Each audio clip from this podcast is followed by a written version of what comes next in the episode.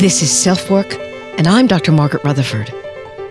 At Self Work, we'll discuss psychological and emotional issues common in today's world and what to do about them. I'm Dr. Margaret, and Self Work is a podcast dedicated to you taking just a few minutes today for your own self work. Hello and welcome to Self Work. I'm Dr. Margaret Rutherford, a clinical psychologist out of Fayetteville, Arkansas.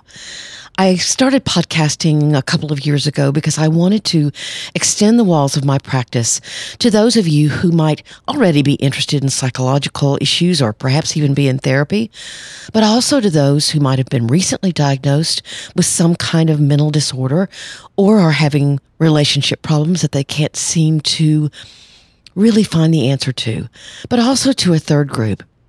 To those of you out there who may never have talked to a psychologist, but are curious about what someone like me might sound like. We still have so much stigma about mental health treatment in our culture, and in fact, internationally. So I'm here to let you know what therapy might be like. Now, this isn't therapy, but at least you can hear some of my thoughts about what can be helpful in treatment. Today, I'm going to be talking about something that I'm writing a book about that will come out in November. It's called Perfectly Hidden Depression. And this particular episode is, in fact, very sadly motivated because of an email I received this week from a woman whose husband killed himself just recently. He was in his early 40s, and no one that knew him could believe it. He had a perfect looking life, children he loved, a career he felt excited about, friends and family that loved him yet he couldn't communicate his darker emotions and emotions that would lead him to suicide. I'm going to read you some from that email. I was also interviewed as well this week by a Canadian writer who asked me to distinguish for her the difference between what's been called high functioning depression and what I term perfectly hidden depression. So this episode is doing just that. We'll talk about not only the difference, but why that difference matters in fact, why that difference has to be understood. I'll include several articles in the show notes on what high functioning depression is, but we'll talk about it in a second here. And please, if you know or suspect in the least way that someone might be hiding underneath a perfectionistic persona, please send them this episode. Please help me spread the word. As I said, the book's coming out in November, but that date may not be soon enough for someone.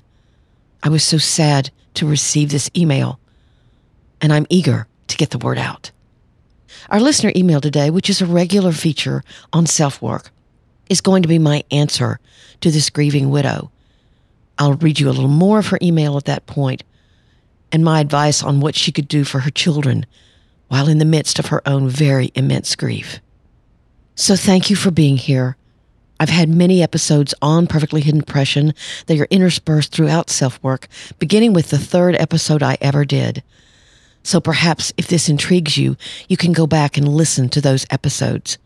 They will have either perfectionism or perfectly hidden depression in the title.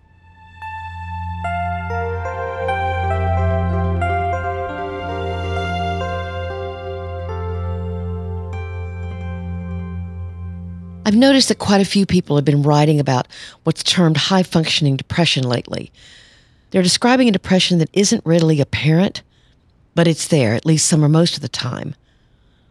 I hugely applaud the fact that all of these authors are trying to get the attention of anyone listening that depression doesn't always look the same. It can look like agitation or anger. It can look like melancholy or despair but it also can be ignored and misunderstood when it doesn't look either way, as in high functioning depression. So, what's the difference between this phenomenon and perfectly hidden depression? And why does it matter? As long as people are recognizing the fact that depression can wear many faces, you know, I don't particularly care what it's called.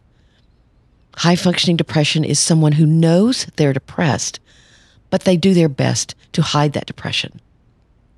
What I care more about is if high functioning depression or perfectly hidden depression hits you in the gut and you realize, you know, that's me and I need to pay attention. That's what matters. But each kind of depression has its own healing course, and that's important to know. We'll talk more about what exactly is high functioning depression in just a minute. But let's talk first about how all this hiding can get started. Whatever their situation, all children do what they can to emotionally survive. That may sound dramatic to you, and it may not be actual physical survival that's at stake, although in the most horrific families or environments, this could certainly be true. It's really emotional survival. Given what was yours to face, you as a child came up with a strategy for coping. You'll notice that siblings reared in the same home adapt differently. One may rebel, one may try to please or make people laugh, one may work to fix the situation, another may become invisible. You didn't recognize your own strategy as a strategy. Remember, you're a kid. It simply became you. And then other people would say, oh, that's just Jason. He stays out of the way. Or you can always count on Gail. Underneath the obvious superficial behavior was an unconscious strategy. And it's likely to greatly affect you now in the way you approach your life as an adult. If you learned it was safer to hide or cover up painful emotions, then hide you did and you probably are still hiding. But there is diversity in the presentation of this hiding.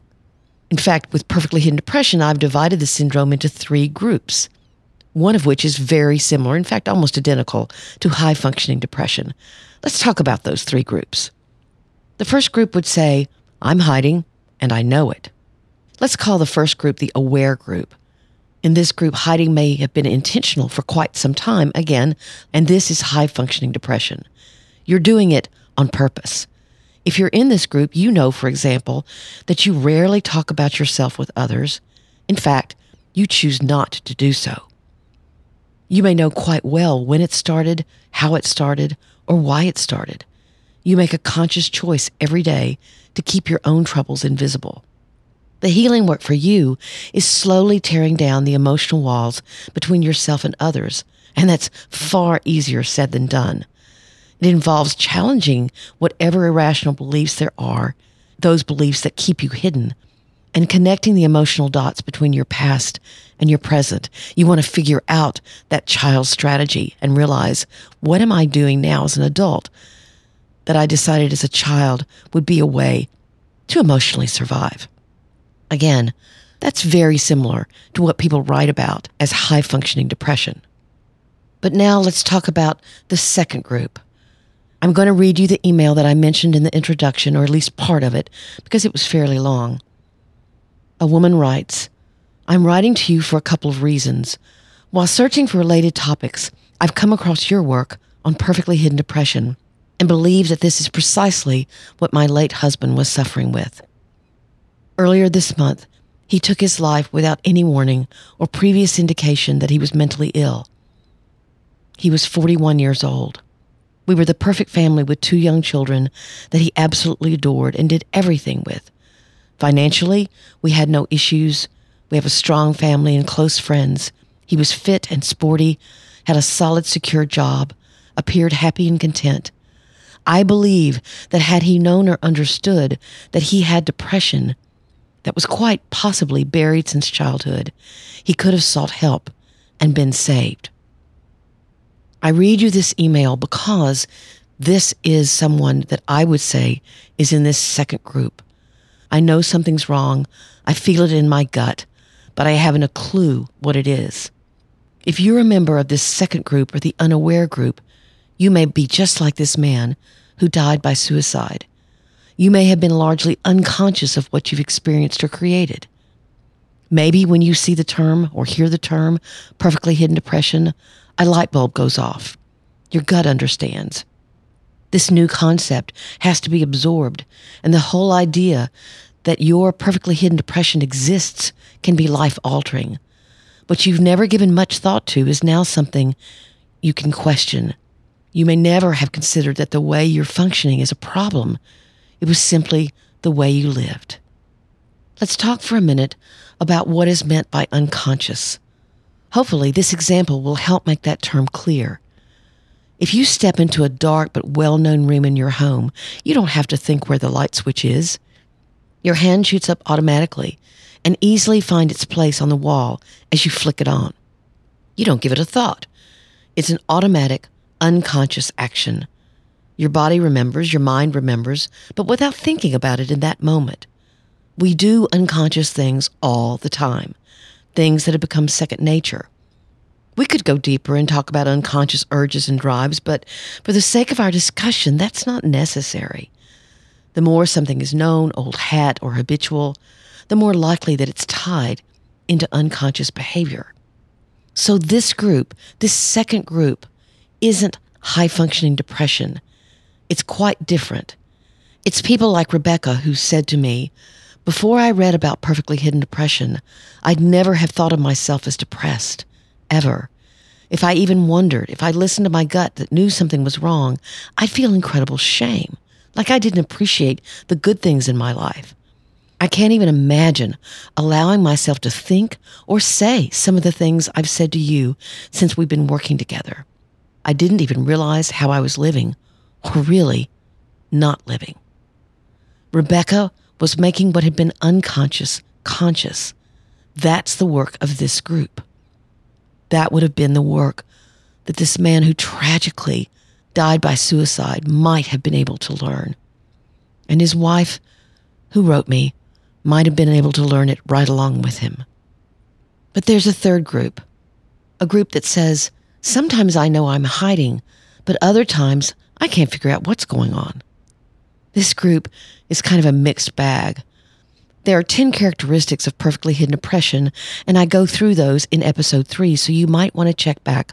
But there are things like perfectionism with a constant critical, shaming voice, never opening up to others, but being a great friend to everyone, really throwing yourself into work and accomplishment and getting your self value from that, always counting your blessings and, in fact, shaming yourself if you don't. So, in this group, some of these characteristics are known and quite intentional. Others are more surprising when you realize their place is part of the syndrome, and you again haven't been conscious of them as problems. The work for all three of these groups the aware group, the unaware group, and the mixed group can sometimes seem to you as if you're trying to chew and swallow all at the same time. The hiding behaviors, the push, the pressure that you've put on yourself needs to stop but you're simultaneously trying to go deeper emotionally and connect with long suppressed trauma or pain. It's confusing and even frightening because you're giving up your defensive or protective actions while increasing your vulnerability. So remember, a high functioning depression is important to recognize in yourself. And it can be considered a strength in many ways you're depressed, but you get up and go to work. You get out of bed even though you don't feel like it. You slap a smile on your face. But even people with high functioning depression need to let down sometimes. They need to connect with their pain. There need to be others in their world that know how hard it is for them to struggle and how hard it can be for them in their own life. You get strength from feeling known, feeling connected. I include high functioning depression as the aware group in perfectly hidden depression.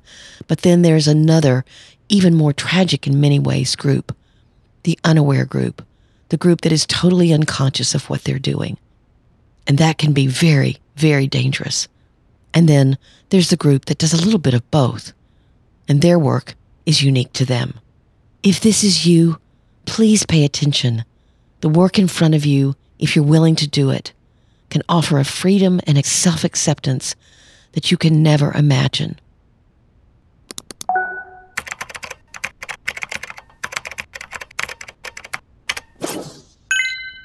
The listener email today is a continuation from the earlier email. She went on to tell me more. I want to thank you for your work. While it doesn't give me much comfort, it at least provides some answers and confirms many of my thoughts. If I can help you in any way, please ask. Can you believe she's doing that? I couldn't. I was so touched. I am more than happy to answer any questions and do anything that could help create awareness. I know that my husband could have been saved had we had any idea of where he was headed. I'm also concerned for myself, as I believe that I fit the perfect partner for someone like this. Happy also not to delve too deeply happy to avoid confrontation, happy to let things go rather than admit I'm wrong or any weakness or failure. Do you have any advice on the type of help I should or could be seeking? I'm so utterly shocked, confused, and devastated, but I have two beautiful children that I must be strong for. I sat with this email for at least 24 hours before I got back to her. And this is what I responded. It was with great sorrow I read your email yesterday. I'm incredibly touched by how, even in what is very fresh grief, you've reached out to me. If the concept of perfectly hidden depression has helped you in trying to understand what I can only imagine seems unfathomable, then I'm honored. So sadly, yours isn't the first email I've received from those desperately searching for some kind of answer. I'm sure your husband loved you and your children with just as much fervor as you describe. But there was something else that haunted him and that he lost his battle against. You have my sincere empathy, and I'm so very sorry. I'm glad to hear that you've been in treatment. She did tell me that she had been in treatment. And here's a bit of advice that I do have. Most obviously, you'll have grief to work through for a long time. And you've told me that delving more deeply into feelings isn't something you do easily. So that in itself will be your journey. My best suggestion is that you try to figure out how your own pattern of avoiding got started and what you might have to challenge in order to choose to connect with deeper feelings. That is the gift that you can now give your sons as they see and feel you working through your own emotions. It's not their job to be there for you necessarily, but you want to show them it's more than okay to reveal their own sorrow and grief and remember that grief includes fear, anger, sadness, all the very complicated parts of grief. They will pick up what's okay and what's not okay from you. Again, if this is something that you struggle with yourself, please go to my website at drmargaretrutherford.com and either read the blog posts I have on perfectly hidden depression, listen to the podcasts here, I do have a book coming out in November, and November is nine months away. So please do take care of yourself and know that others before you have connected with emotions from long past. They've survived them, they've learned from them, and they've changed how they deal with painful emotions in the present. Please take care.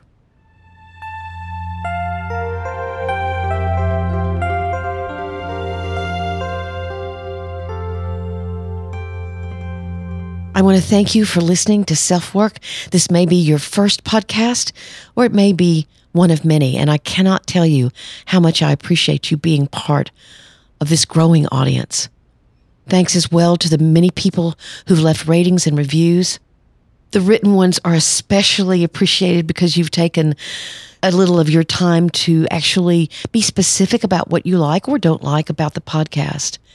In January, someone says, there's so many self help podcasts out there nowadays, and it's nice to listen to one that's hosted by a licensed medical professional. I extremely love when she gives tools to improve on a certain topic.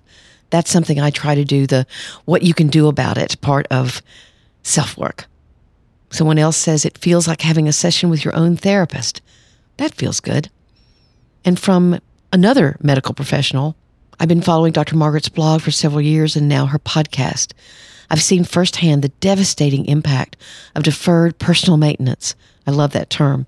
Dr. Margaret's podcasts are digestible nuggets of emotional well being, and I really enjoy the format. Thank you all for those comments, and I'd love to hear more.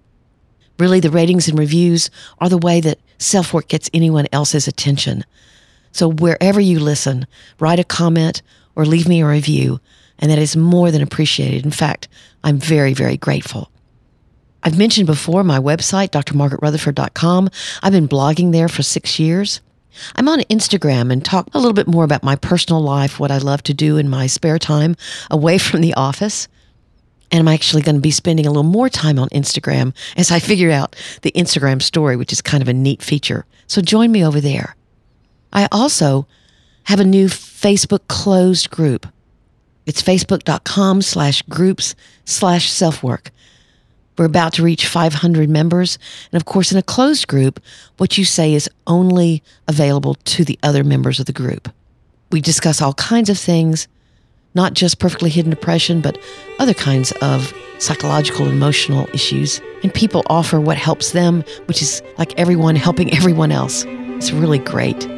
So maybe you'll join me there. So thank you for listening. Please take good care.